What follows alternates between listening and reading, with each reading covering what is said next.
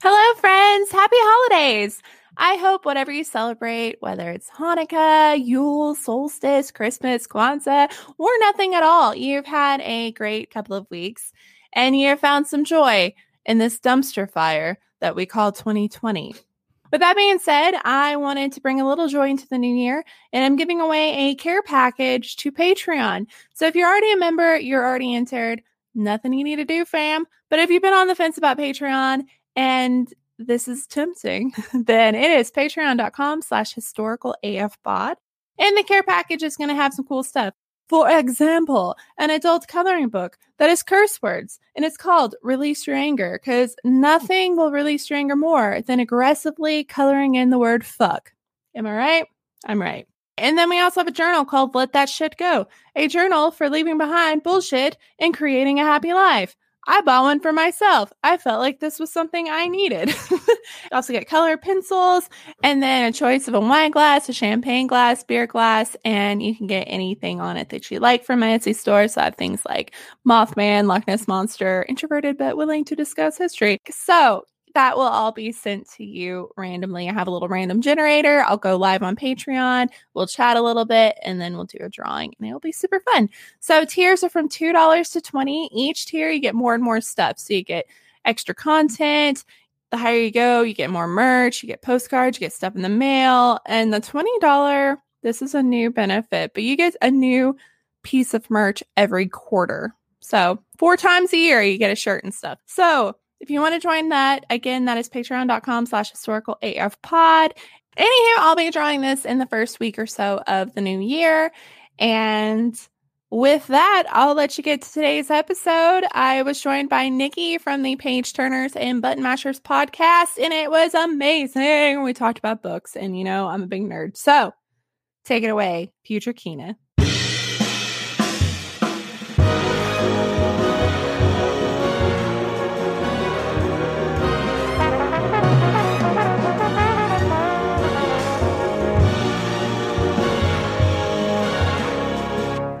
Hello, Giggle Water Gang. This is Historical AF. I'm Kina.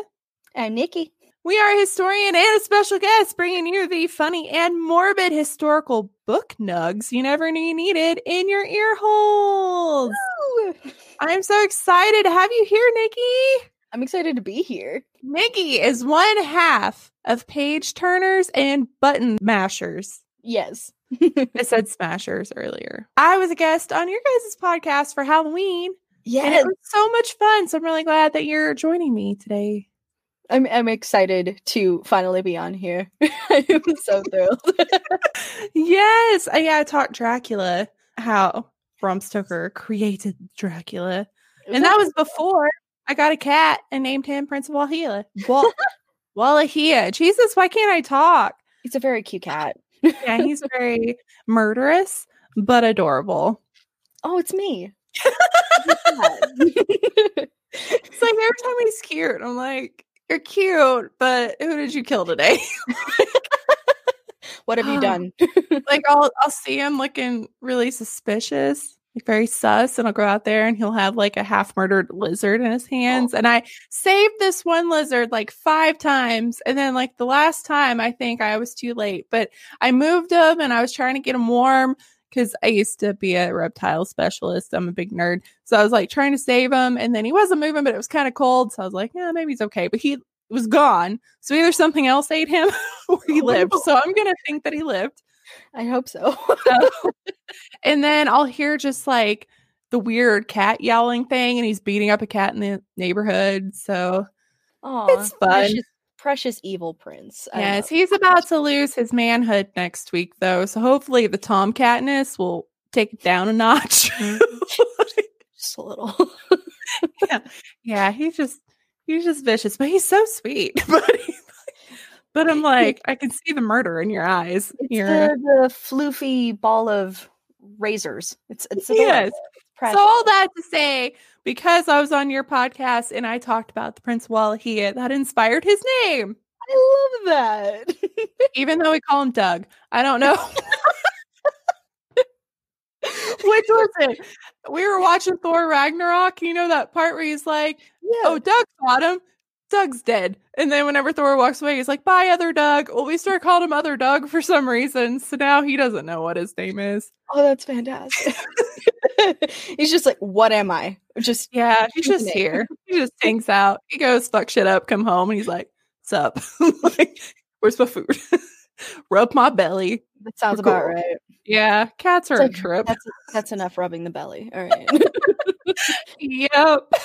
So tell everybody about your podcast. Yeah, so like I said a little bit earlier, we are a books and games comedy pod, not at all meant to be taken seriously. So I generally read a book a week or whatever I choose, because last couple weeks I read a 3-part comic series that I was just like, I didn't want to read a book.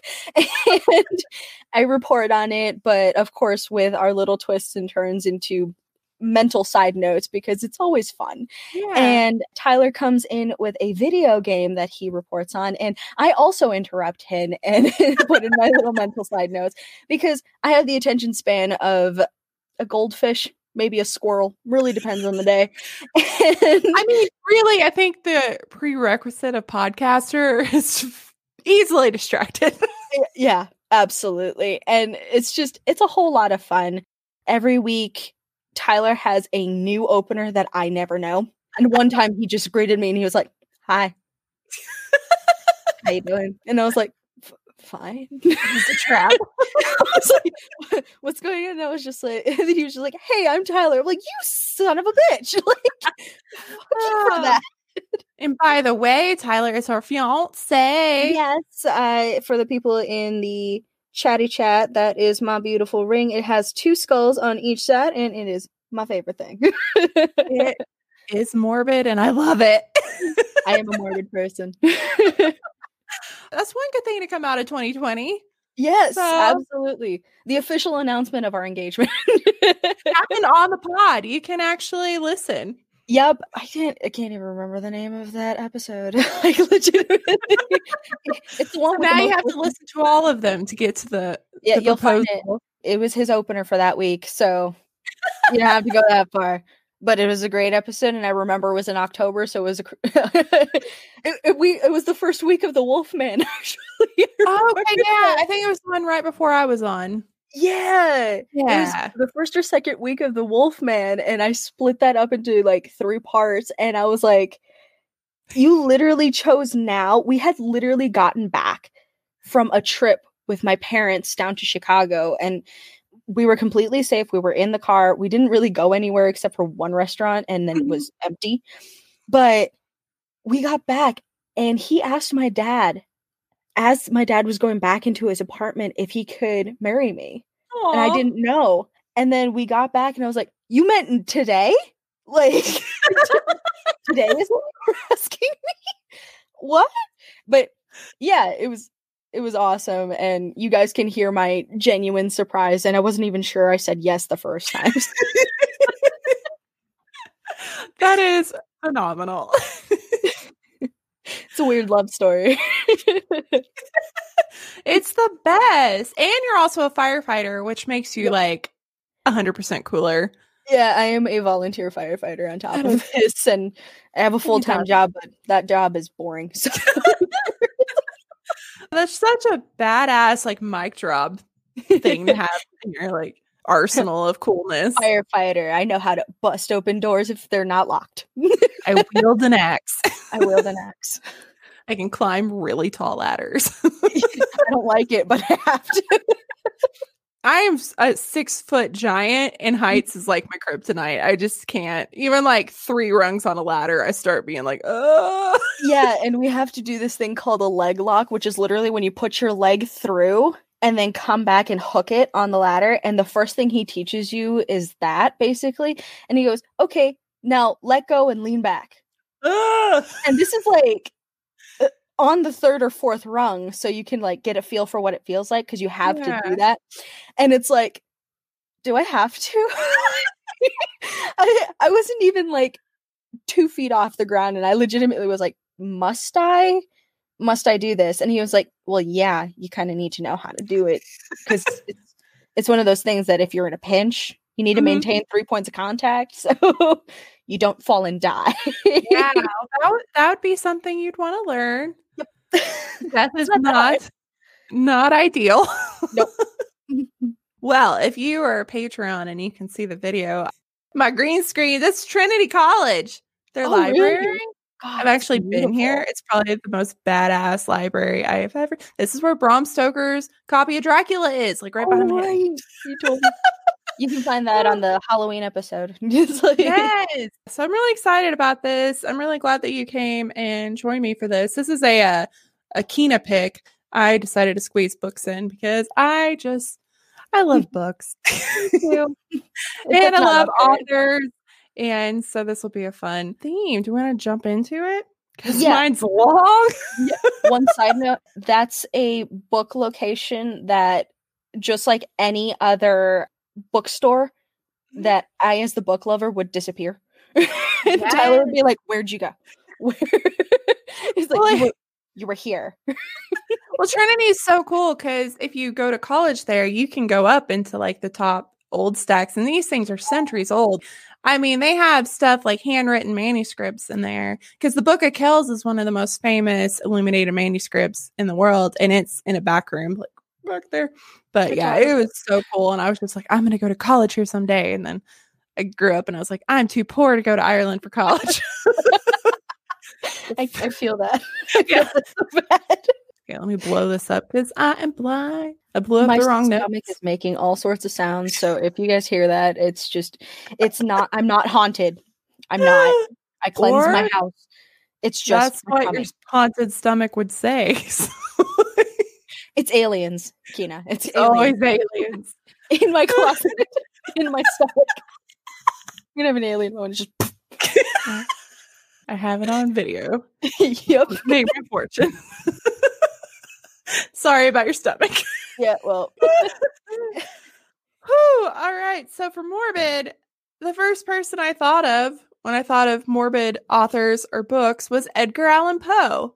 Of course. Yes, he's a little gloomy fella, and his life and his death are as mysterious and macabre as his infamous stories. So I thought this was just perfect.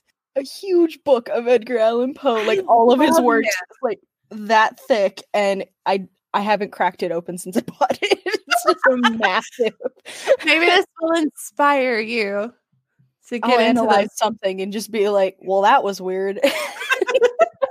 Embrace the dark and twisty. He's like the king of the dark and twisty. So buckle up, you beautiful humans. Shit's about to get really dark and sad. Yay. You have been warned. But luckily, she is funny and she'll lift our spirits at the end. All right, so Edgar Allan Poe was born January 19th, 1809 in Boston, Massachusetts.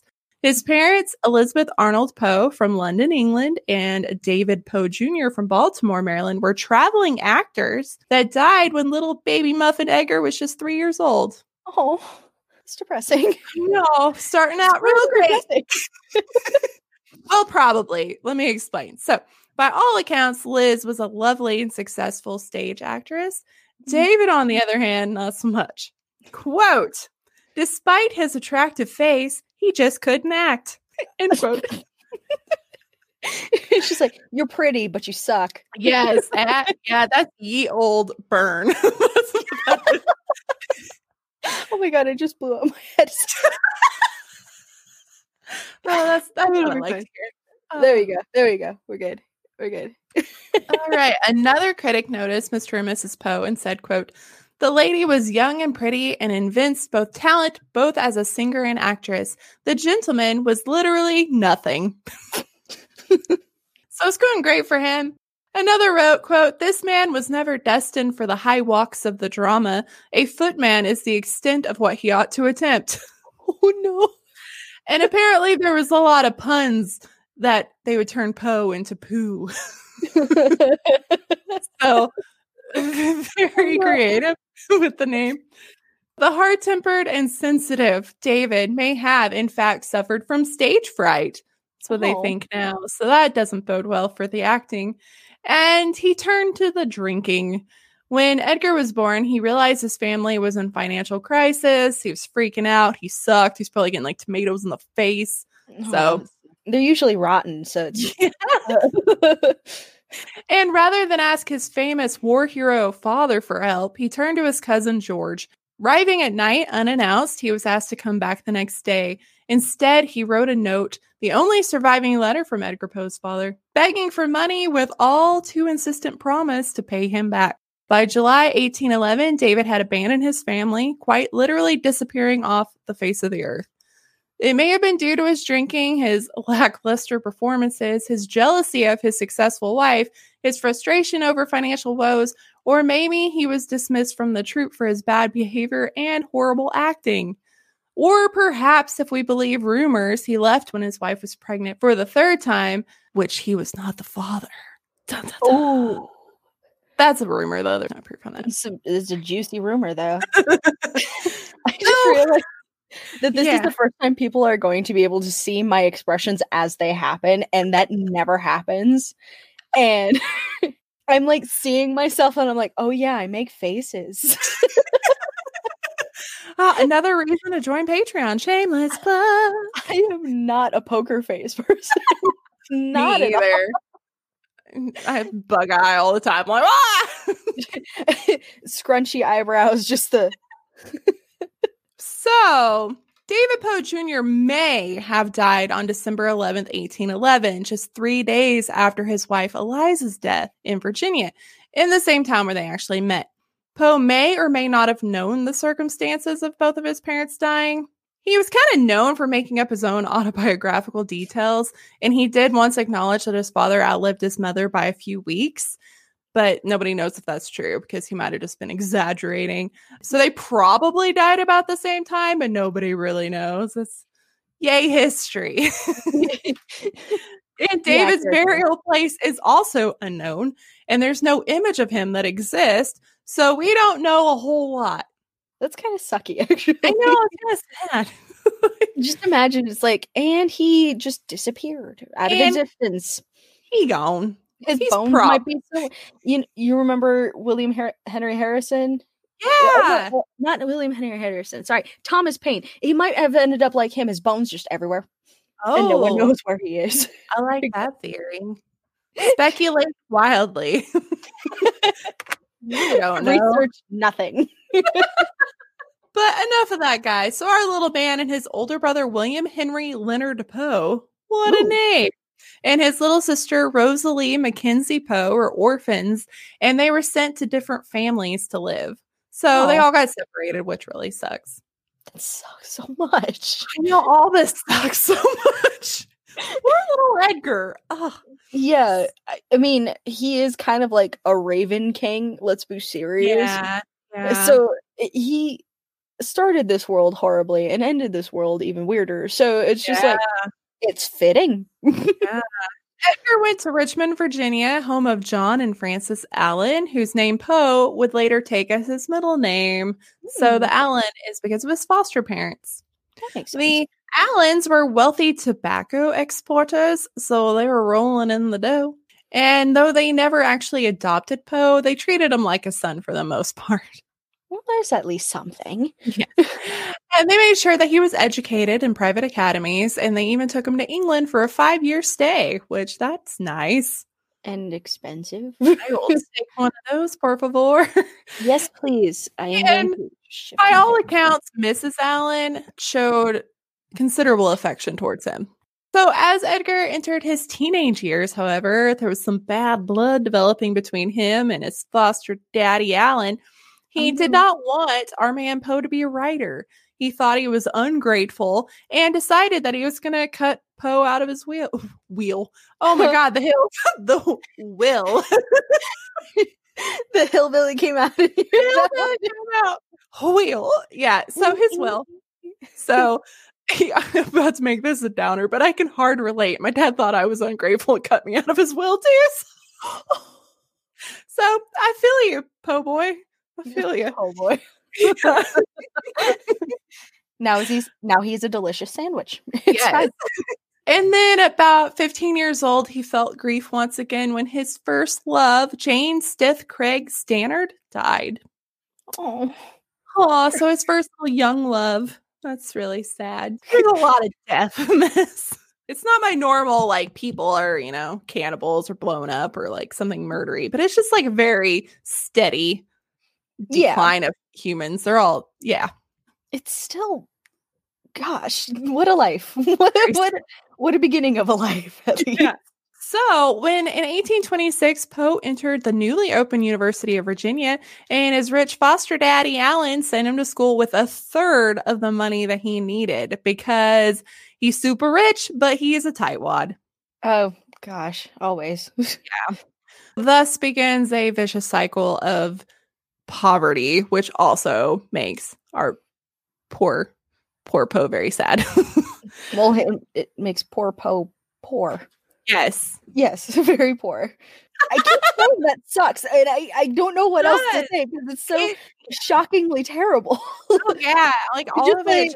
Hey, it's just okay. Never mind. It's just a terrible roller coaster all the time. It is. It's just like a steady downhill, just one after another.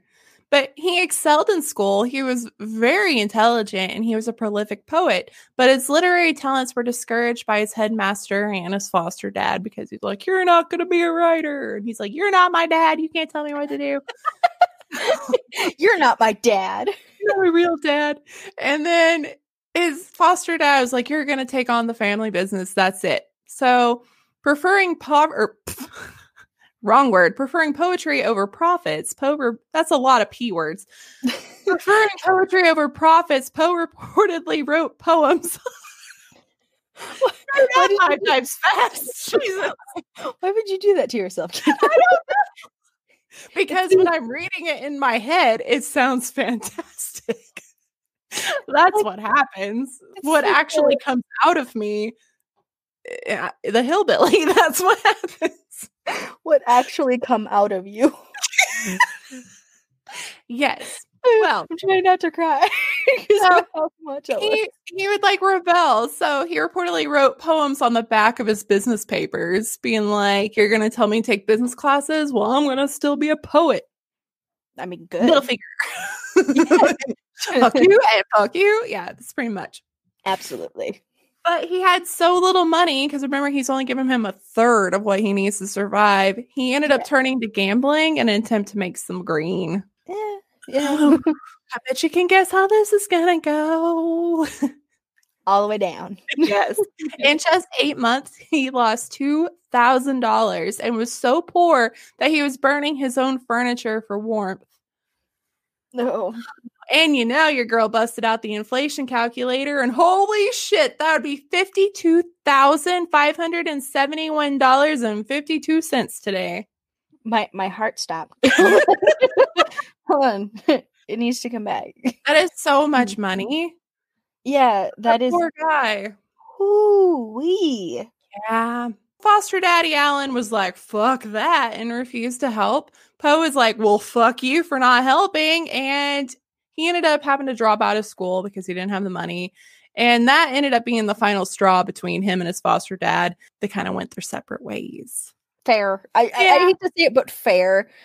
It's like, you kind of blew it.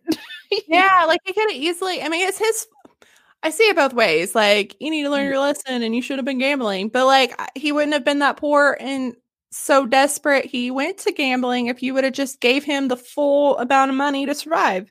Yes, exactly. I'm also right in the middle. I'm just like, yeah, there's so many things that could have gone right and could have gone better, but you're both so wrong. And you're both so stubborn. Yes. Yeah. So I'm stubborn. Jeez. Whole lot of nope going on.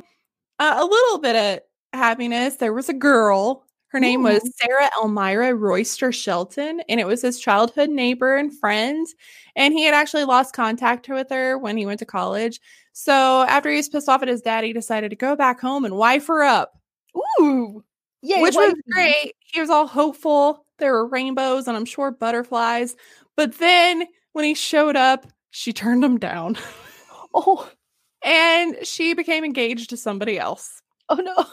But apparently while he was in college, he was sending her like love letters, but her dad didn't like him because he wanted to be a writer and he hid them. So it was like a freaking The Notebook situation. Oh, no. I've never seen The Notebook. Sorry. Spoiler. Thank you. But that's so stupidly awful. Yeah, like she had no idea. So of course she thought that he just left her and didn't ever write. And so she's like, of course I'm going to marry this other guy that my dad likes. And it's just so sad. My heart. I know. So now he's heartbroken. He's mad at his parents or his foster parents. So he decides to sign up for a 5-year term in the U.S. Army. Oh. Which I didn't know he was in the Army. So I didn't know either. He just seemed too grungy too. Yes. Well, he kind of joined this to think that he would have time to write, which he did. So in 1827, the Tamerlane and other poems were published on his at his own expense. But he was able to do that while he was in the Army. So that kind of worked out. Unfortunately, nothing that he wrote at this time attracted any attention. So 2 years later, he learned that his foster mom, Francis Allen, was dying of tuberculosis. But by the time he returned back to Richmond, she had already passed away. Oh. So this is like the fourth person that has died now. Keep a tally. Yeah. And she treated him very well. She treated him like a kid. So I'm sure that one really hit pretty hard. That would hurt. Yeah. So while he was in Virginia, Poe and Foster Daddy briefly made some peace with each other. And Allen actually helped Poe pay his way out of the military, which is apparently a thing that happened back then. You just throw money and then they let you out. And he set him up with an appointment in the United States Military Academy at West Point. So there at West Point, he excelled in his studies, but he was kicked out after a year for his poor handling of his duties, which during this time he was fighting with his foster dad because he had remarried without telling him. And he was like, how could you do that to, my mom, blah, blah, blah, blah. So a lot of people speculate that he intentionally got expelled just to spite him. Fair. Yeah. So it's like he didn't show up to drills and he didn't do stuff like that, which, military, big no, he can't do that. So no. So they're on the outs again. This time he decided to look for some of his birth father's relatives in Baltimore, where he was promptly robbed by one of his cousins. Gotta love those cousins, man. So he finally found some good luck and he moved into the home of his Aunt Maria Clem and her daughter Virginia in Baltimore, Maryland. So this is the first decently good thing that's happened. So, yay! While Poe is in Baltimore, John Allen died, leaving Poe out of his will like he promised. But he also provided for an illegitimate child that he had never met before. That's like the ultimate just stab in the heart, Like, I cut you out of the will, but I'm also just going to throw money at somebody I've never met. I think my brain's funny. What an a-hole. I don't like him. Yeah, absolutely. It's amazing that he never took the Allen out of his name, but probably more for the mother, not him. Yeah, that's fair, actually. I would assume. I don't actually know. Speculating wildly once again. No research, all speculation. Oh man. So by then Poe was living in poverty and had started publishing his short stories, one of which won a contest sponsored by the Saturday Visitor. And through connections he established through the contest, he was allowed to publish more stories and eventually gained an editorial position at the Southern Literary Messenger in Richmond. Things are finally looking up. Yay! And it was this magazine where Poe finally found his life work as a magazine writer. Oh, really? What? Yeah. I know, right? I had no idea. I didn't either. And, it seems like things are looking really good, right? Yeah. Things are going. When you go high, you just got to plummet. You go really low and then you make enemies. This wasn't a great look for him. Within a year, Poe helped make The Messenger the most popular magazine in the South with his sensational stories and his scathing book reviews. He developed a reputation as a fearless and cutthroat critic who not only attacked the author's work, but also insulted the author. So he's not making a lot of friends. And each name has a tomahawk man, which I couldn't find anything. It seems really racist to me, but none of the sources seem to call that out. So I'm going to call it out. It seems racist. It does. It really does. Yes. So I'll be the first. I was kind of like, even like Smithsonian didn't. They just glossed over it. Like, and he was called this. I'm like, are you not going to say it? Are we not going to address the giant thing in the room right now? Yeah, I almost didn't bring it in or put it in here, but then I was like, no, I want to say no. No. Shame on you, past people. Do better. Absolutely. They're all dead now. They can't do better. We can do better. We can do better. We can do better. Yes. Poe targeted some of the most famous writers in the country. One of his victims was the anthologist and editor Rufus Griswold, which we're going to come back to this guy. So spoiler alert, he does not take this very well. He did not like criticism. Most people don't. Yeah. So his tenure at the magazine proved to be short. Poe's aggressive reviewing style and sometimes combative personality strained his relationship with the publication, and he left the magazine in 1837. His problems with alcohol also played a role in his departure, according to some reports. Because also, spoiler alert, we'll get into it later, but he couldn't hold his alcohol. He'd be like shit-faced after one glass of wine. So not a good time for this dude. Not a good look, buddy. So now our dude is 27, and he decides to bring his aunt and cousin. Cousin's not a word, Kina. And cousin to Richmond, which sounds cool, right? You know, they took him in. He's like, here, let me take care of you. Everything sounds great, right? Sure. No. Now he decides he's going to marry his cousin. No. No. No. But wait, there's more. She's half his age. No. Yeah, she's 13. No. I shall pause for all the vomitous responses because that is the accurate response. That's disgusting. It's not great. So this makes his aunt his mother-in-law now. No. No. All the no. I do not like this. I do not. No. I do not like green eggs and ham, Sam. I am. I don't like this. And of course, all the sources are like, quote, his marriage proved to be a happy one, but their money was always tight. No, she was a child. He married a child that was related to him by a little. First cousin. Oh. First. No. No. So yeah, I also just found that weird. Nobody like this was weird. Are we not going to address any of this? Yeah. So, I mean, hot take. Don't marry children. Don't marry relatives. Yeah. No. No. It's no. I can't. No. Everybody's all like, you know, it was a different time. Well, I'm here to normalize shaming historical figures for child brides. I said what I said. Oh, man. All right. So, dissatisfied with his low pay and lack of editorial control at the Messenger, Poe moved to New York City and then to Philadelphia a year later, where he wrote for a number of different magazines.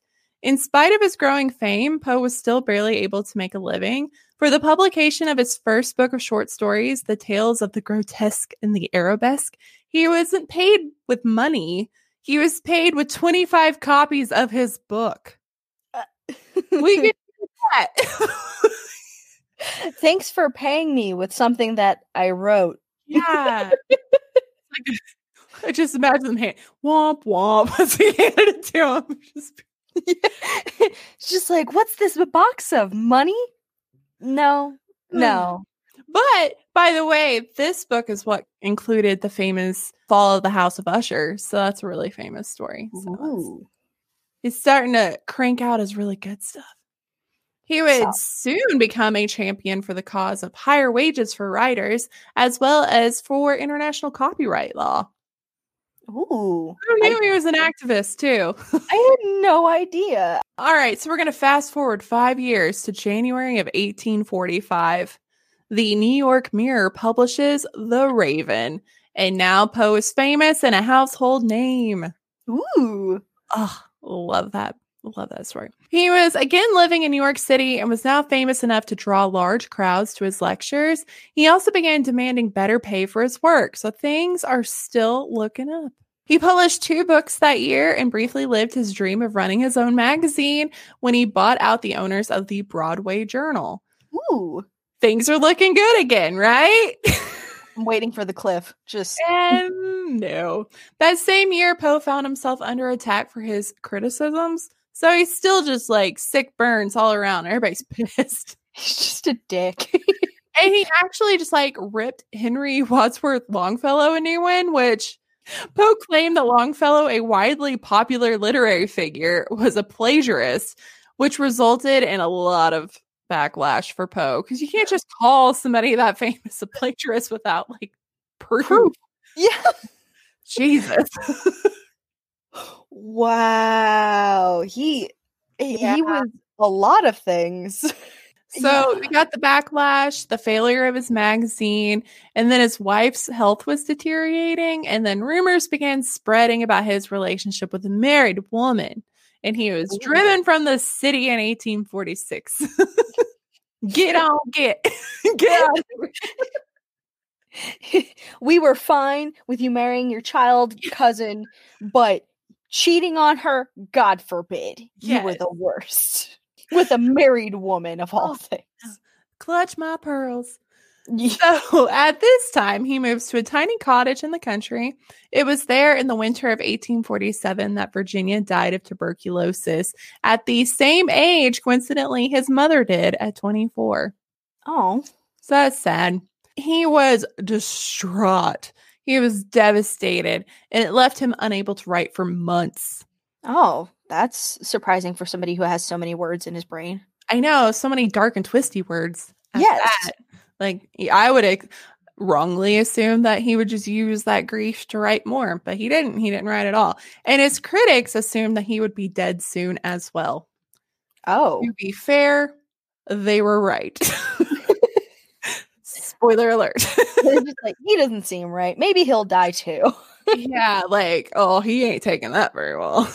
I feel like that was one of those wishful thinking moments that you just like verbalized your thought and then it happened. You're like, shit, I didn't mean it. Yeah. I mean, they all were really mad at him. So I'm sure they're probably like, well, shit. I didn't mean it. I cursed him. No. A pox on thee. So Poe only lived another 2 years and spent much of that time traveling from one city to the next, giving lectures or finding backers for his latest proposed magazine project to be called The Stylus. Ooh. So he returned to Richmond in the summer of 1849 and reconnected with Elmira Royster Shelton from the beginning, the Notebook lady, remember? Yes. She is now a widow. Oh. And they allegedly became engaged and intended to marry in Richmond after Poe returned from a trip to Philadelphia and New York. So he was going to do editing for somebody's book and do a few other work-related things. And then they were going to go get hitched. Woo. I'll get into why I say allegedly engaged at the end. Because there's a lot of conflicting information. Like, this sounds like a spoiler. Yeah. So now things are going to get super weird and mysterious. Yay. So Poe had his business in Philadelphia and he was off. He left Richmond on September 27th by an old-timey steam engine, and the next day he stopped in Baltimore. Mm-hmm. So everything seems normal. Everything seems right on track. But no. The next 5 days he disappeared without a trace and nobody knows what happened. That's it. I'm sorry. Just the fact that he just poof. That's so weird. For 5 days, he does pop up. That's so weird. And it's a little wild to me because at this point, he was super famous and he has a very recognizable face. He is not a normal looking man. Yes. Tim Burton couldn't have drawn him better. Yeah, like, exactly. He's so obvious. And I'm sure everybody that saw him would be like, ooh, never more. John Allen Poe. Yeah. Will you sign my Raven? How did you acquire a Raven? Yeah, so I just find it interesting that his recognizable creepy face was not recognizable for 5 days. But then again, in 1849, it's probably very easy to disappear because there's no surveillance. There's no cell phones to track you. There's no like digital records like checking in or ATMs. So maybe it is a lot easier to disappear. Yeah, you could have gone off the grid like super quick. All people really had to do was walk into the woods for like 2 days and then just be like, hey, I haven't seen him since he walked that direction. Anybody have any idea what happened to that person? Well, it's true. Like 1849, like a lot of states didn't exist yet. So it's all right. So we're going to fast forward to October 3rd. Poe was found by an employee of the Baltimore Sun. He was delirious, immobile, and dressed in shabby clothing, which he was also known to always wear, like very tailored, very snazzy suits. He was what you think of when you think of Edgar Allan Poe. He was also discovered in a gutter outside of a public house, which is a bar. Yeah. What? Yes. And some sources actually claim that he was found inside the bar. But I chose this version because that's what the Smithsonian says, and it's the Smithsonian. So we're going to go with the gutter. Yeah. It is important to note that at this time, the bar was being used as a polling place. Wait. I'm sorry. Okay. So all of these people were like there, and they just kind of went, oh, that dude's been just kind of in the gutter for a bit. I mean, I'm sure they just ignored him until that writer probably was like, wait a minute, that's Edgar Allan Poe. Holy shit. Yeah, and he ended up like writing a letter to one of his friends or something, being like, I just found Edgar Allan Poe in a gutter. What do I do? It was super weird. Somebody call IXII. Which, by the way, like how great would it be to vote in a bar? Right? Because back then they gave you free booze after you voted. So that's just. Oh, come on. That would be fantastic. We're already losing our minds with the last election. So yeah. I would have definitely taken a drink after voting. 100%. So our man's not doing so hot. And he's taken to Washington College Hospital, where he spent the last days of his life far from home and surrounded by strangers. Oh, even worse, they assumed he was drunk, so they put him in essentially a drunk tank ward of the hospital. Oh, and he was never quite well enough to ever detail what actually happened to him. It's really sad. His last days wavered between fits of delirium. He had visual hallucinations. And the night before his death, according to his physician, Dr. John J. Moran, Poe repeatedly called out for Reynolds, a figure who to this day is a complete mystery. Reynolds. Huh. All I could think of was like Reynolds pamphlet, but I'm like, wrong time, Kina. Really? Because I was thinking of like Reynolds wrapped like aluminum foil, but that is not at all relevant either. Yes, but nobody knows who that person is. To this day, nobody is able to figure out who he's talking about. I wonder if somebody like drugged him. Speculation. But I really wonder if somebody like drugged him and his name happened to be Reynolds, which he like happened to trust for like 5 days. It's possible. Then suddenly just like he appeared in the gutter because this guy was just like, I'm going to dump him here. Yeah, I mean, nobody's going to care. There are a lot of theories. But Poe died on October 7th, 1849 at the age of 40. Oh. And some claim that his last breath he uttered, quote, Lord help my poor soul. Oh, that's sad, actually. That is really sad. After hearing of Poe's death, his mother-in-law discovered that his beloved tortoiseshell cat, Katerina, had also just died. That's sad, but that's a fantastic name for a cat. Yeah, and it's spelled C-A-T. Understood puns. I know. I had to put that in there, but it's still so sad. Really is. And it just keeps getting worse. So while he was lying in state, several of his admirers waited in line for souvenirs of the poet. His attending physician, the Moran guy just talked about, said, quote, the body was visited by some of the first individuals of this city, many of them anxious to have a lock of his hair. Poe's friend Joseph Snodgrass saved a clipping, which is now in the Poe Museum. It was like a real thing in the 19th century. And people were like, I know there are some people who still have like their great-great-great-grandparents' hair because they took a lock off and stuff like that. But it still creeps me out because like, don't cut things off of me when I'm dead. It's weird. So then it gets worse. Poe's cousins hastily buried him, which I don't know. Is it the cousin that robbed him? Like, shit. So an observer recalled the ceremony as being both cold-blooded and unchristian-like. One of the attendants, Henry Herring, was later quoted as saying about Poe, quote, "I didn't have anything to do with him when he was alive, and I don't want to have anything to do with him at his death." I'm like, why are you fucking there, dude? Why go? It's like an airplane. We don't need you to announce your departure. Like, just don't go. It's like, it's like the people who like get angry on like Facebook groups and they're just like, "I'm leaving. This is the last straw. Blah blah blah." It's like, leave. Yeah, no, you don't have to tell us. Bye. So it gets worse. Poe is buried in an unmarked grave. Oh, great. In Baltimore. 11 years later, a cousin, not one of the shitty cousins, but a different cousin, paid for a monument. But the stone was destroyed by a freak accident when a train crashed into a stone carver's shop. Like, how does that even happen? I don't understand. He cursed. I legitimately, like, I'm holding my face because I don't know how to process it. Yeah. And then 26 later, after his death, teachers and students raised money for a proper monument. Great. Except they got the inscriptions wrong and they put the wrong birthday. Oh, no.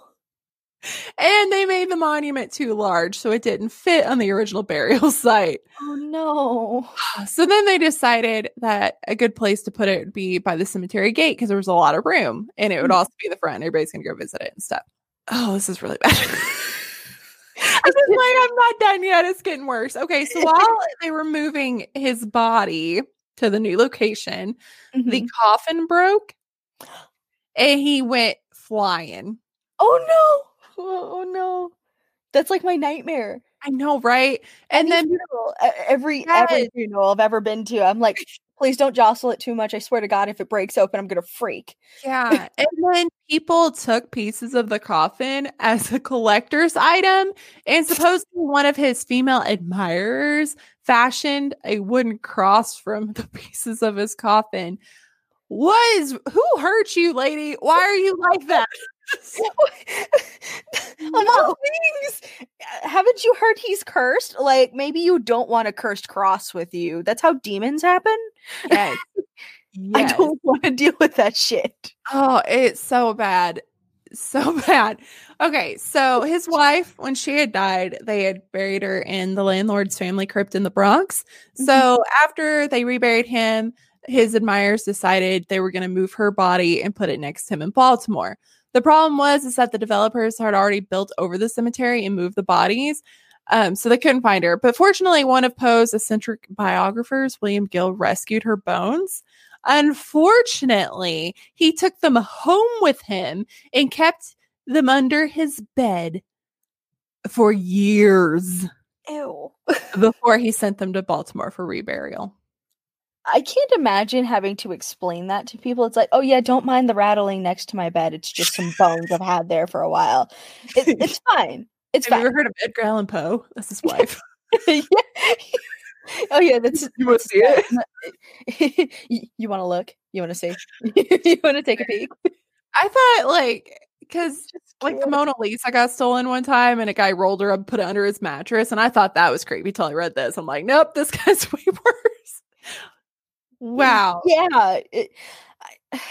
Again, Thomas Paine, like, who steals your bones and just kind of holds on to them. She's lucky that she kept all of them. Yeah. The only ones that I know that people have claimed to have is like a piece of his skull, his pinky, and like a bit of his like leg bone. Like, nobody knows where the other 200 odd bones have gone. Yeah. Ugh. Yeah. So, all right, back to death. All right, so although his death certificate listed the cause of death to be phrenitis or swelling of the brain, there is a lot of mysterious circumstances surrounding his death that lead a lot of people to speculate wildly about the true cause of his demise. And I should also add that they didn't do an autopsy. So they're just guessing. So that doesn't help anybody either. all the speculation, none of the research. I swear to God, that's the mantra for this episode. So, quote, maybe it's fitting that since he invented the detective story, he left us with a real life mystery. And that's from the curator of the Poe Museum, Chris Simter. Simtner. Well said, Simtner. Yeah, so I thought that was really well. Okay, so now we're going to run down the theories. Theory number one, ruffians. Sure, why not? Biographer E. Oak Smith, in her article Autobiographic, why can't I say that word? Autobiographic Notes, Edgar Allan Poe, wrote, quote, at the instigation of a woman who considered herself injured by him, he was cruelly beaten blow upon blow by a ruffian who knew no better mode of avenging supposed injuries. It is well known that a brain fever will follow. And I don't buy this because we'll get into it in just a little bit, but there's somebody who completely just slandered his name. So there were these like ideas going around that he was this drunken womanizer, and none of that stuff was true. That guy made it up. So I think that this came from that. That's what I would, assume. There were other accounts that said ruffians had beaten Poe senseless before his death. Eugene Didier, which when I read this, I thought I said Diddler, and I was like, oh, unfortunate name. That's not it. Eugene Didier. It's still unfortunate. Let's be serious. So Eugene Didier wrote in his 1872 article, The Grave of Poe, that while he was in Baltimore, Poe ran into some of his friends from West Point. And so they were like, hey, let's go get a drink. And he was unable to handle his liquor, became madly drunk after a single glass of champagne. And his friends left him, and then at that point in his drunken state, he was, quote, robbed and beaten by ruffians and left insensible in the streets all night. Okay, that's... Since he was known to have not been able to handle his liquor, that one's more logical. That one seems more doable. I think the first one was more of the slander, but I mean, it would make sense that he got beaten up. Theory number two, Poe fell victim to a practice known as cooping. And this is a method of voter fraud practiced by gangs in the 19th century where an unsuspecting victim, so in this case would be Poe, was kidnapped, disguised, and forced to vote for a specific candidate multiple times under different disguised identities. So that would explain why he was in weird clothes, because that was one of the mysteries. If they were dressing up as somebody else. So voter fraud was extremely common in Baltimore around the mid-1800s. And the polling site where Poe was found was known to be a place where coopers brought their victims. And the fact that Poe was found delirious on election day might not be a coincidence. Over the years, cooping theory has become one of the more widely accepted explanations for his strange demeanor before his death. So before Prohibition, voters were given alcohol after voting as a reward. So if he had been forced to vote multiple times and forced to drink every time, he would have been literally hammered. He would have been gone. And again, with that not being able to handle his liquor thing, he could have had severe alcohol poisoning. Yes, he could have been just completely gone. Yeah. So that makes a lot of sense. It would explain why he was in a gutter. It would explain why he's wearing weird clothes. Wouldn't know where he was at. It would also explain why he's saying a different name. True, yeah. Because if he was like, oh, I'm voting as this person, he would just be saying whatever name that he was supposed to be saying. It just usually... People have a tendency to repeat themselves near end of life. And I hate to say it like that, but they do. And they try to get important things out, but they just no logic. So it's interesting to think about that one. That's an interesting theory. Yeah, I think that one's pretty interesting. The third theory is just booze. It was well documented that our man just couldn't hold his liquor, and the records show that even one glass of wine would have him staggering drunk, and his sister had the same problem, so it seems to be like it was hereditary. Ooh, so that's pretty interesting. Biographer. God, I am smart. Jesus. Those are words. Biographer Archer Tally Weiss wrote that Poe's doctor had warned him that another bender would probably kill him a few months before his death because he was an alcoholic. So that actually inspired him to join the temperance movement. And some believe that he just epically fell off the wagon, and phrenitis was just a polite way to say death by alcohol. That makes sense. So I mean, that's also a possibility, but again, the person that slanders him really pushed the alcohol thing, and there's a lot of people that swear that he was not drunk, so we'll get into that in a little bit. 34 is carbon monoxide poisoning. A researcher, Albert Donnelly, argued that Poe's death was a result of carbon monoxide poisoning from coal gas that was used in indoor lighting during the 19th century. How unfortunate that your lighting was killing you slowly. And he took clippings of Poe's hair, because remember, everybody was collecting his hair, and he tested them for heavy metals, and it ended up being inconclusive, so it really didn't prove anything. But it doesn't mean it didn't. It just didn't prove either way.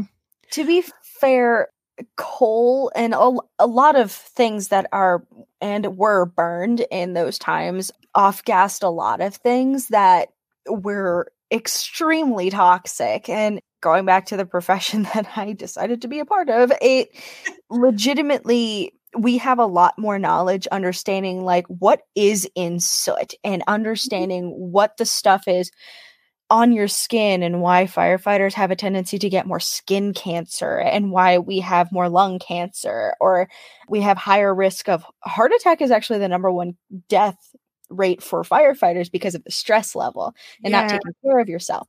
So it would make sense in like those times that it would be inconclusive, because if it was off-gassing all the time around him, it would constantly be in his hair. Yeah. It would constantly be on his clothes. It'd constantly be on everything, because people, especially then, did not think about all of the things that were being put into the system and killing you.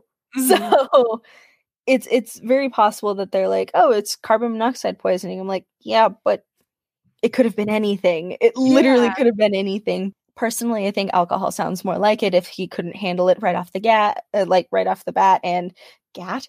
I'm rubbing off on you.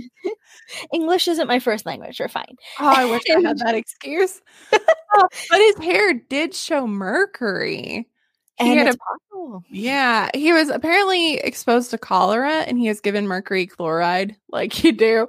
Well, mercury can cause hallucinations. His levels were 30 times below what's consistent with mercury poisoning, so it's not really likely. Yeah. Theory 5, rabies. Come on. This is odd. So this is just interesting. So there was like a medical conference, and they are taking famous medical cases, cutting the names off, and then giving to these doctors, be like, here's the symptoms, tell us what you think it is. And just going by the symptoms of everything that he showed, they were like, oh, this dude obviously has rabies. And there's a few kinks in that theory, including there's no hydrophobia, which if you have rabies, you end up developing a fear of water. And it was reported that Poe was drinking water until his death. And there was no evidence of an animal bite either. A lot of people just think that this is kind of believable because they had no idea it was Edgar Allan Poe, and they did it just based on the symptoms. But okay. I mean, fair. You're going off what you have. Yeah. So I know the curator of the museum was like, yeah, because if they would have known it was Poe, they would have said alcohol, because that's what people think of when they think of him. But it's not on my top 3 of what I think happened. No, I feel like there are specific symptoms of rabies, especially like late-term rabies, that you'd be developing, including foaming of the mouth. Mm-hmm. So theory 6, I actually am on board for. So remember how he fell out of the coffin when they were being moved? Mm-hmm. Okay. Well, what little remained of Poe's body fell to the ground. And one worker did remark on a strange feature on Poe's skull. He saw a mass rolling around inside. So they all assumed that was his brain. And they thought, well, maybe his brain had just shriveled up and it was just bouncing around. But that's not how brains work. They're the first thing to deteriorate when you die. So we know today that the mass could have been actually a tumor, because those will calcify and they'll stay even after the body decomposes. An author, Matthew Pearl, was kind of intrigued by this clump, and he contacted a forensic pathologist who told him that the clump couldn't be the brain, like I said, but it could be a tumor that had calcified into a hard mass. So according to the Poe Museum, Pearl isn't the only person to believe Poe suffered from a brain tumor. A New York physician once told Poe that he had a lesion on his brain, and that's why he couldn't drink alcohol. So that would make a lot of sense to me. Yes, the combination of both, too. Mm-hmm. That's very possible. Yeah, like, and he could have just wandered off for 5 days and not really know where he was at. And that could explain why. Yeah, and he could have. All these things are not inconclusive. Like, many of them could have happened. Like, maybe he could have wandered off, got in trouble, got beat up, ended up in the ditch. Like, they could all work together, too. So, yeah. Or, you know, somebody gave him a drink and he got beat up, and then he had a brain tumor, which made him get too drunk. And then that happened. So all these can all happen together, too. Theory 7 is just a basic flu that turned into pneumonia, which... I don't know. I mean, the only thing there's evidence for this one is that before he left to go to Philadelphia, he was kind of sick and went to a doctor. And so the author of this book says, quote, his last night in town, he was very sick, and his soon-to-be wife noted that he had a weak pulse, a fever, and she didn't think he should journey to Philadelphia. He visited a doctor, and the doctor also told him not to travel, that he was too sick. According to newspaper reports from the time, it was raining in Baltimore when Poe was there. And they think that could be why he was wearing clothes that weren't his own. Like, he got wet and he was cold and he got the flu and he started freaking out and he just took anybody's clothes. So a high fever could cause hallucinations and confusion. So yeah, again, it's very. It seems, in a weird way, it seems almost too simplistic for all of the things that were going on, because. Again, I know it could have been everything. It could have been every single thing on the list. He could have even been bit by a random animal. Yeah. While he was laying in the gutter and nobody gave a shit. Like, it's so mysterious. It could have been anything. But like, my logic is like, hey, so it's possible he had that brain tumor. Mm-hmm. He drank for sure. He could have had a fever due to his reaction to the alcohol, because tannins in alcohol have a tendency, especially if he's like drinking red wine, they make me burn up. They make me like go really, really warm. Add that to a tumor and the lack of alcohol thing, you'd be hallucinating from a fever. Like, it's possible. Like a perfect storm. I really wanted, this is one of those things that it's like, if you could figure out anybody's death, what would it be? His. Like, I know. And I'm not even done yet. Theory 8, murder. Yay. So in the 2000 book Midnight Dreary, The Mysterious Death of Edgar Allan Poe, author John Vangelis Walsh presented the idea that he was murdered by the brothers of his fiancée, Elmira. Interesting. So he uses evidence in quotes, of newspapers, letters, memoirs, and argues that Poe actually made it to Philadelphia, where he was ambushed by the brothers. There was 3 of them, and they warned him against marrying their sister.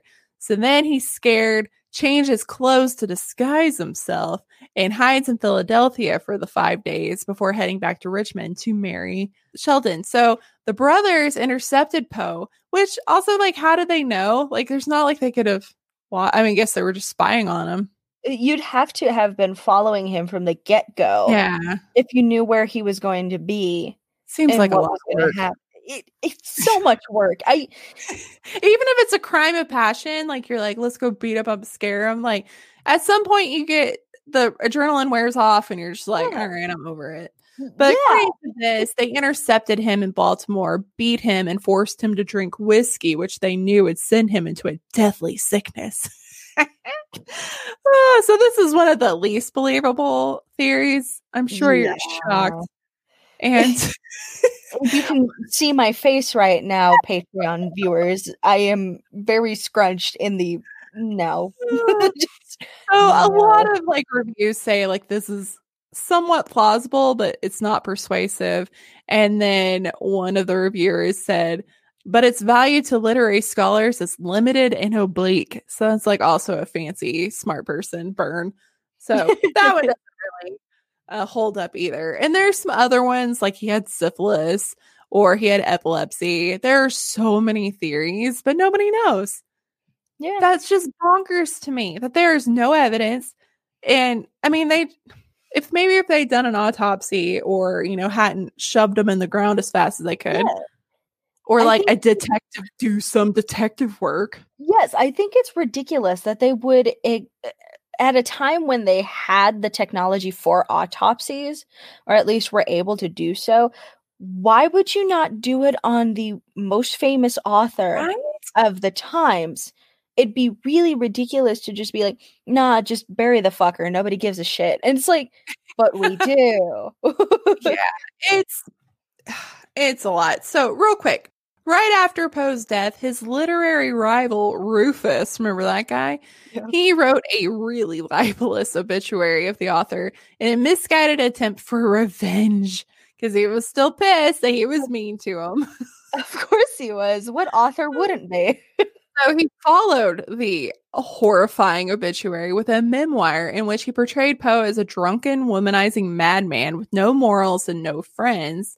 His attacks were meant to cause the public to dismiss Poe and his works, but the biography had the exact opposite. And it ended up like driving the sale of all Poe's work. So he ended up being more popular after his death than he was in his lifetime.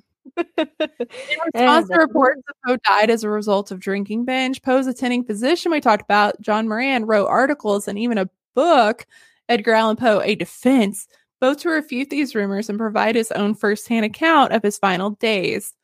But everybody believes the alcohol thing now. So even like the doctor was like, this guy's lying, but everybody's like, no, it's true. And so Rufus's distorted image of Poe created this legend that lives on today.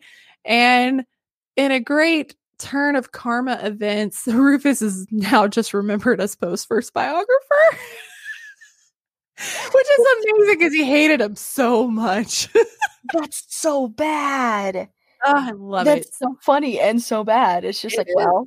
And then after he died, tons of people were kind of clamoring for a role in the drama and the mystery of everything.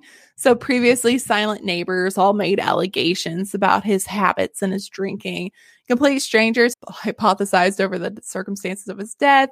And then more intriguingly, a lot of women started popping out of nowhere to give their stories and their versions of their lives together. So the first woman we're going to talk about, Sarah Elmira Royster Shelton, the one rumored to be his fiance at the time. Mm-hmm. But this is where I was like, allegedly. So Edgar did reconnect and he had the opportunity to ask her to marry him. And she reportedly declined. And he continued to pursue her and even wrote letters to his aunt telling her that he thinks they'll get married, but she still hasn't said yes. So at that point, they weren't really engaged. And then he died. So. Okay. That makes sense. Yeah. And in the letters, it just kind of seems like he's not sure it's really going to happen, but he was like hopeful.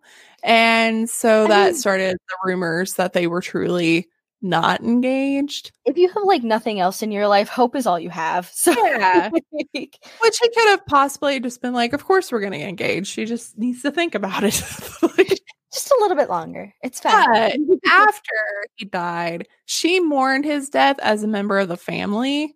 And she took a very active role as a fiance after he died. So, I mean, that could have been like they weren't, but then she was so bereaved that she was like, of course I was going to marry him. I just didn't have a chance to tell him, you know. So it could have been that. So she actually wrote the doctor who attended Poe in the week that we talked about, and she wanted to know all the details. That's how we know most of the stuff that he said.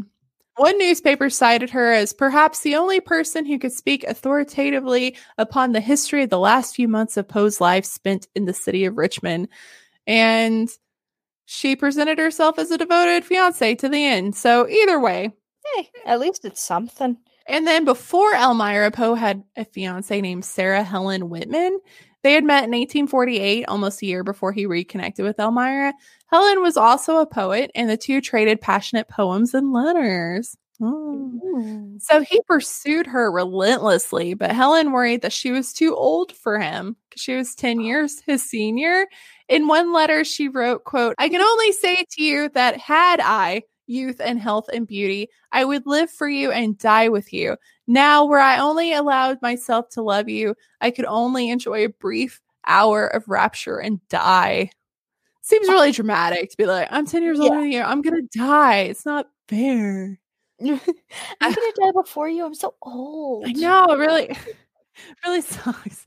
So they courted for a couple months before Poe proposed to her, but she refused at first, and he convinced her to accept his proposal, which she did. But then shortly after, she ended the relationship. And they also cited that he kept drinking, even though he said he was going to stop. So that's another thing. Yeah, and they did not speak again after they ended their engagement. And he died 2 years later. But after Poe's death, she challenged everybody that slandered his character and criticized his writing. After reading that particularly defamatory biography of Poe, Helen decided to take matters into her own hands, and she wrote a much more complimentary biography of Poe, praising his life and literary achievements. So she was like, that was her whole purpose in life, was to save his image. That's still really nice. I know. At least he had some hope after his death that somebody was like, no, no, no. This fucker just hated him. Mm-hmm. Let me do this. Let me do it right. Like, I know him. I know a writer. And she was a brilliant poet, too. So she really kind of spent her whole life making sure that she made it right. So Poe's real life informed his characters' lives. Almost all his work reflects the dark aspects of human nature because his life was dark. Yes. His characters often spiral into madness triggered by love, which he could hard relate. His work reflects his obsession with death because of his own losses. He just, every year somebody was dying. He wrote one of his most horrifying tales, Berenice, after Virginia's death. In contrast, his story, The Murders in the Rue Morgue, define what a good psychological thriller detective story should be. Everything we love about movies and books is because of him. His prose literally turned the short story genre into an art form, and he, of course, is considered the father of modern horror fiction. I love it. So now his Baltimore home, where he lived with his aunt and his wife, Virginia, is now a museum. And you can go do tours. And then the last fun fact I found. In the 1860s, a medium, Lizzie Doughton, published some poetry she claimed to have been dictated to her by Poe's ghost. Oh, man. So how much did she charge for that? Right? So his ex-fiancée, Helen Whitman, that we just talked about, hired a medium to move in with her because she thought Poe's spirit was trying to communicate with her too. So this is one of those like Sarah Winchester, like take advantage of a really poor sad lady. Yeah. Here's the thing. Okay. So fun fact, everybody on Patreon and everywhere in the world, I am very sensitive to things like that. I've heard people, and most people just want to be left alone. I'm not going to lie. A lot of the time it's like, hey, someone's trying to contact you. It's like, why? I actually had one that's like, nope, not going to talk. It's like, okay, I don't want to say anything. I'm not going to push. And that's it. But somebody who's like, they were contacting me to come to you. And it's like, you are obviously taking advantage of this person. You have any idea how exhausting it is to have to constantly have somebody be like, hey, can you help me? And literally, like, it feels like somebody's tapping at your temple every single day. And you're like, no, I really don't want to. I'm sorry. So I hate purported mediums who are like, hey, so I'm going out of my way to give you a service, but hey, money? And I'm like, no, it should just be it's a gift. It should be treated as a gift, as, hey, I can give you some peace if you want it, but if you don't want it, that's fine. Mm-hmm. You shouldn't be going searching for it. And that's how you end up with things like the Winchester Mansion, which is cool, but it's rude. It's terrible. Yeah. That's my spiel on it. No, I agree with you completely. So, man, that was tragic. Hey, you got funny. Let's be funny now. I do have funny. Oh, my gosh. So much sadness. And depression. Jesus. I know. It's like, even when he's dead, like, they just fuck up his grave. People are trying to, like, write poetry and pretend it's from him. Like, just let him rest. It's terrible. All right. So I got funny. So I decided to go with funny book titles and some of their synopses. I'm so excited. I was just like, what funny book thing? And then a whole list just came up, and you have the you have the in the show notes, and it's just ridiculous. So I chose a small handful because I couldn't help it. Anyway, so the first book is called The Missionary Position. Mother Teresa in Theory and Practice. No! No way! I'm serious. It's an actual book, and you can find it on Amazon. So let me preface this while I was looking for the synopsis for this book. In the books you may like section, it was all essentially porn books. Understandably. And I'm like, there is a lot of half-naked men on those covers. And the front of the cover is just Mother Teresa. Like, just her face. I'm like, oh no. Oh no, no, no. Okay, oh, no. So the synopsis is, with characteristic, can't pronounce that word, and rhetorical dexterity, Hitchens eviscerates the fawning cult of Teresa, recasting the Albanian missionary as a spurious, despotic, and megalomaniacal operative of the wealthy who long opposed measures to end poverty and fraternized for financial gain with tyrants and white-collar criminals throughout the world, which has zero to do with anything that was suggested afterwards, so thank you, Amazon. Wow. So that sounds like he's got some super hot takes on not liking Mother Teresa. So you think he made that title on purpose just so forever her face would be next to porn? I have a feeling. I have no idea, but the worst part is this was a singular run-on sentence. It was a lot. It was just comics, comma, comma, comma, comma. And I'm like, oh my God, make the sentence end. Wow. Wow. I am floored. That was the first book too. I was just like, and I was literally like, and we're off to a running start. Oh, this is great. So the next book is The Best Dad is a Good Lover. Oh no. Oh, I just choked on my spit. That got me. Okay. I'm sorry about that. My laugh is really high-pitched. So The Best Dad is a Good Lover. So this one, interestingly enough, comes in a pocket-sized softcover book. So I initially was like, okay, so what is this about? What could this possibly be about? I couldn't find a general official synopsis on this. It wouldn't tell me anything. So the general thing I found is that this isn't supposed to be a fictional book. Oh. It's about a guy who maintains happiness in his home, but it's just like so terribly titled.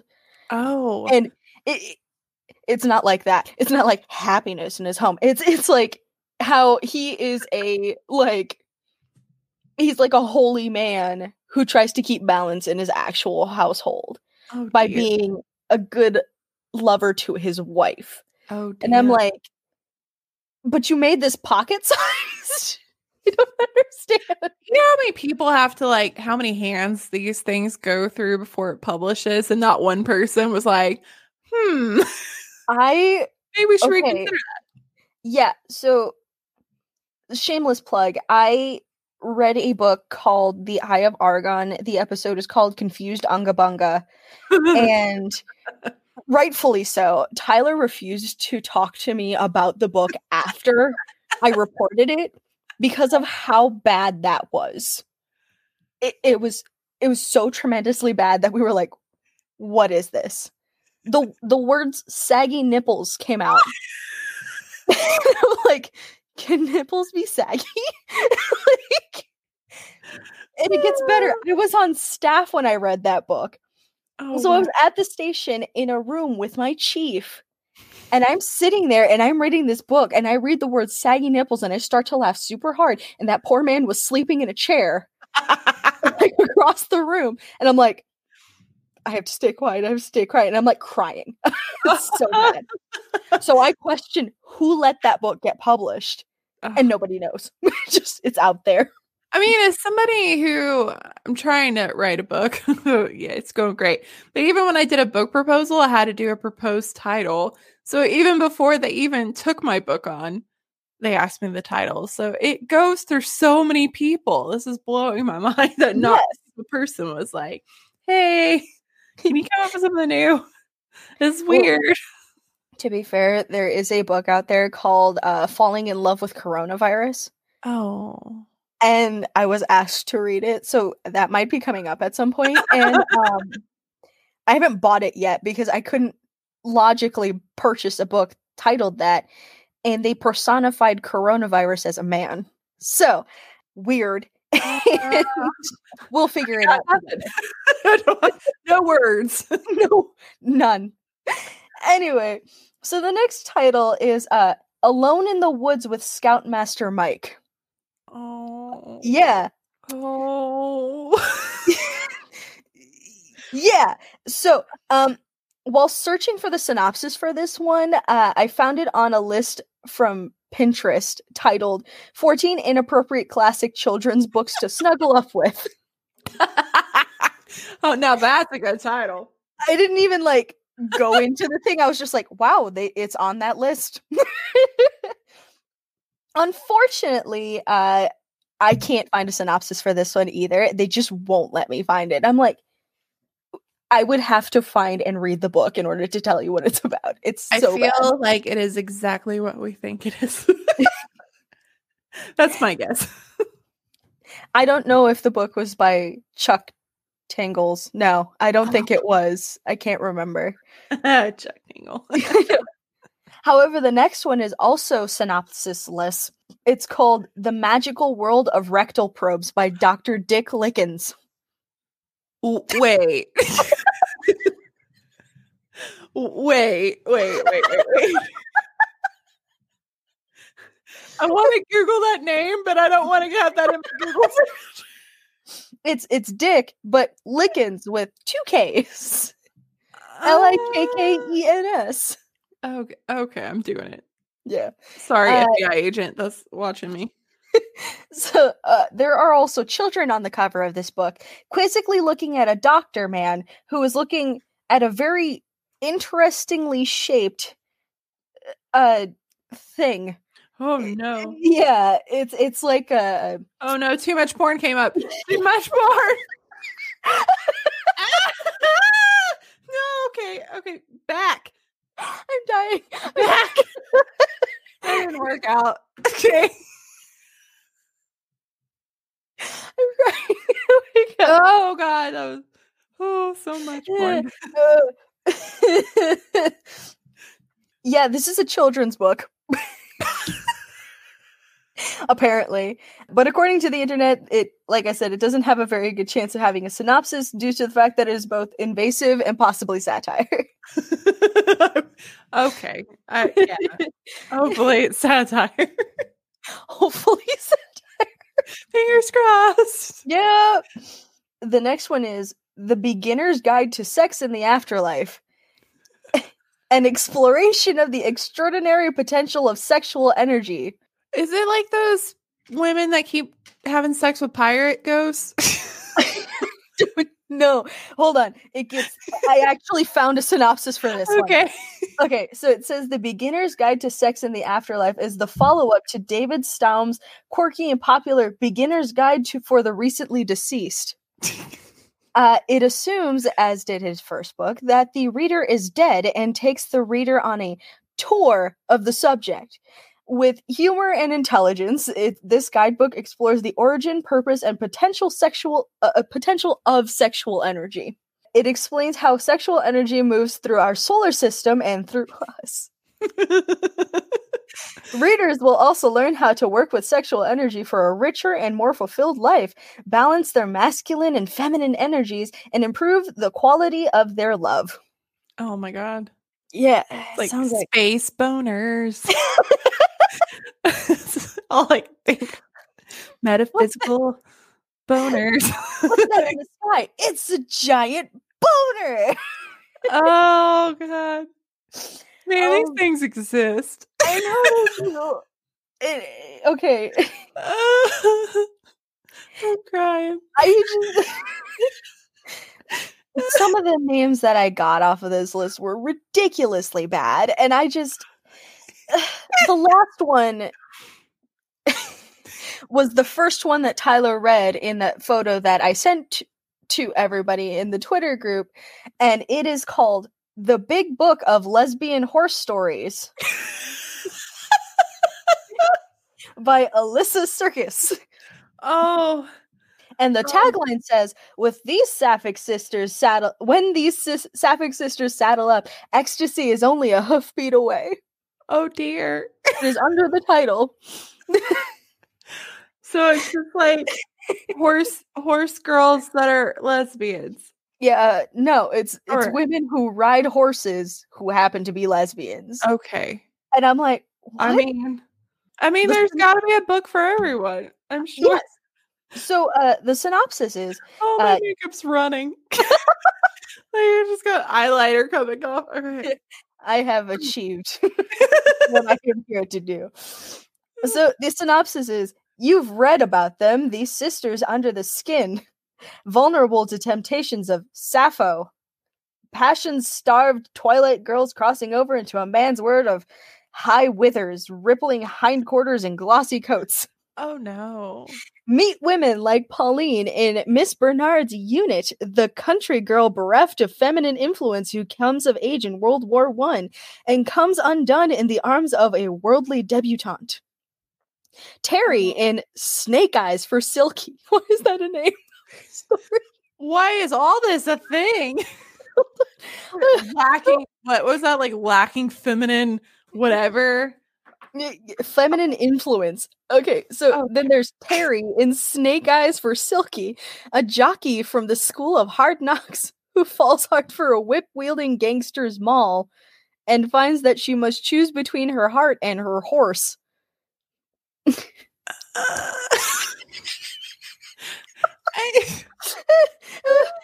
wrong on so many levels. Better.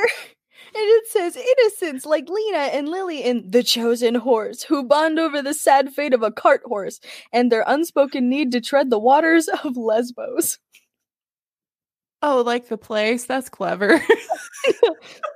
And a world-class jumper like Julie in Lady Snow, a champion tempted by irresistible rhythms of the bisexual Eurobeat. A young girl like Aureola? like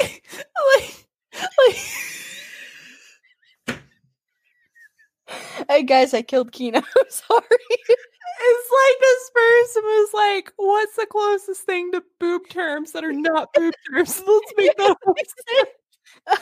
So they just changed the A in areola to an O. That's her name. And I have no idea who's a horse and who's a lesbian at this point. Okay, so great. So the name of this story is called Pastures of Passion, who follows a lost foal to a curious farm girl and her own destiny. And those are the titles and synopses that I have for you. And I had to stop after a while because Tyler's laptop got infested by really weird things, and he's just like, "Oh man!" And you can have the picture of him literally yelling at me, "What is my search history? What has happened?" I'm still confused by the last one, but wow, there was a lot going on. I'm sorry. I'm so sorry. Oh man, and wow. They kept getting worse after that, and I'm like, no, I need to stop. Like I can only handle so much before you start laughing so hard that I'm like, my head was starting to hurt, and I'm like, oh my god, this is gold. And well, thank you so much for joining me. Tell everybody how they can find your podcast. Yeah, so you can follow us on Twitter at Turn and Mash Pod. That's mostly me. You can follow us on Instagram at Page and Buttons Podcast. You can send us an email with your own stories, and that can be book stories, like how you reacted to something, if found it funny. You can do like something that happened while you were playing a video game, something. Make up a story. I don't care. Like, just send it to us. We'd love to do a listener. Just email me. Email me. I'd love to do like a listener story thing someday. Then we have our Facebook group, Page Turners and Button Mashers podcast. It's kind of a closed group just because we just want you to agree to the guidelines. Just don't be a dick, basically. Kind of obvious with most places. And then I think that's it. We do have a Patreon ourselves as well. I go off on a rant after reading the Percy Jackson series and then watching the movie. It was a blind rant, and in the sense I didn't have any notes because I just dissected it and I went crazy. And Tyler was just like, oh yeah, they forgot this. I'm like, they fucking forgot this person. They didn't exist. And so that's on there. So that's patreon.com/Page and Buttons podcast. If you don't want to do that, you can support us on Buy Me a Coffee, which is buymeacoffee.com/Page N, the letter N, Buttons. And then we have merch on TeePublic. So we're kind of having a mini battle with whose team Page Turners and whose team Button Mashers, and it's I'm losing. So oh no, I'm losing by one, and I'm like, ugh. Oh come on, book nerds, we can do this. Come on, So it's TeePublic, and then usually Page Turners and Button Mashers, all one word. You can find our store. If not, I'll give Kina the link tree, and you can find everything there. Yeah, I'll put it in the show notes and the website. Yeah. Oh, well, I'm so excited. This has been so much fun. Absolutely. I'm so glad that you've joined. And I'm sorry mine was so long, but I had fun. Yeah. You made me cry. So, my job is complete. Yeah. Yes, we are all team Page Turners in this nerdy neck of the woods. So we got you. But yeah, I'm going to let you eat because your stomach is rebelling. It's angry at me. I don't know what's going on. Well, thank you again. And we'll have you back sometime. Absolutely. Anytime. I want to thank Nikki again for joining me for this episode. I had so much fun. And I'm not going to lie. As soon as we got done recording, I went into the living room and Zeke was watching TV. And he's like, what happened to you? You look like a raccoon. I had laughed so hard that my mascara had run and I looked like a trash panda. So that's fun. It was really attractive. And if you would like to watch these episodes live and comment along with us and see all the bloopers and all the deleted scenes, because this episode was almost 4 hours, guys. It's amazing. So if you want to watch all that on videos, that is Historical AF Pod at nope. That's not it. It's patreon.com/historicalafpod. And speaking of Patreon, I have some shout outs today. I'm super, super excited.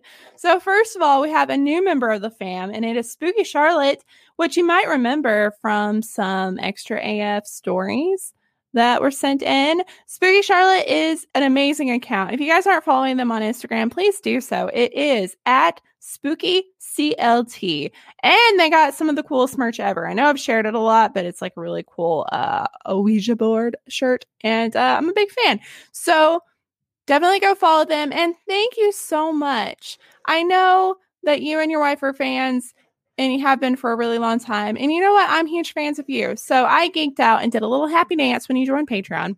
And I can't wait to get to know you guys more and have you come on the podcast and talk about Spooky Charlotte because, you know, I like spooky shit.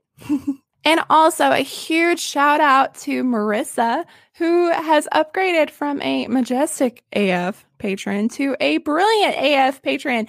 And my heart is so full. You have been one of the longest running supporters that we've had on this podcast, and your unwavering kindness and support of this podcast and me has meant the world to me. So thank you so much. And I'm excited for you to get your koozie in the mail because it got sent. So thank you both so much for just being part of this family. And I appreciate you so much. And I'm not going to get mushy because then I'll start crying because I'm a big ball of mush right now. Anywho, if you want to join the fam, patreon.com/historicalafpod. And you got to sing it too, just like the pod. Anywho, if you'd like to send in a story for the extra AF episodes, that is historicalafpod@gmail.com. You can also email me if you have an idea for a segment or if you would like to throw your hat in the ring to be a guest. You can do that too. Just email me, historicalafpod@gmail.com. And finally, merch. We have some sales coming up in January, and that is shop.spreadshirt.com/historicalafpod. I've added a couple of new stuff. We have a new Words Are Hard that's like Scrabble, which is pretty fun. And then I have a lot of Fuck Columbus stuff because, listen, you know, last episode I said it probably like 8 times, and I decided to put it on a shirt. So there's that. Thank you guys so much for listening. I can't wait for next week. I actually convinced a TikToker to join me, and I'm going to fangirl because I really like her TikToks. They're so much fun. We're going to talk about fandoms for part 2. Her name is Zoe. It's amazing. And I'll see you next week. Okay, bye! Hello. Welcome to Highlights of History. I'm Emily. And I'm Kara Mia. This is a show where we get down and dirty with famous women, men, and non-binary figures of history who may or may not have graced your 4th grade history class. or your Apple News articles. We love a side of salacious with our history, so we decided to look into our favorite people who have been painted as harlots, tramps, vamps, floozies, trollops, strumpets, whores, femme fatales, mistresses of the night. Did you know that Mata Hari was not a double-crossing murderess? Did you know that geishas are not sex workers? We are your resident amateur historians, and we will be drinking wine, eating chips, smashing the patriarchy, and re-educating ourselves on everything we thought we knew about history. So pour yourself a fizzy drink, kick your kids out, and only let in animals over the age of 18. People years. Because your history is about to get vajazzled. So we'll be here, taking back the word harlot. 1 episode at a time. Be a harlot. Not a hater. Bye. Bye.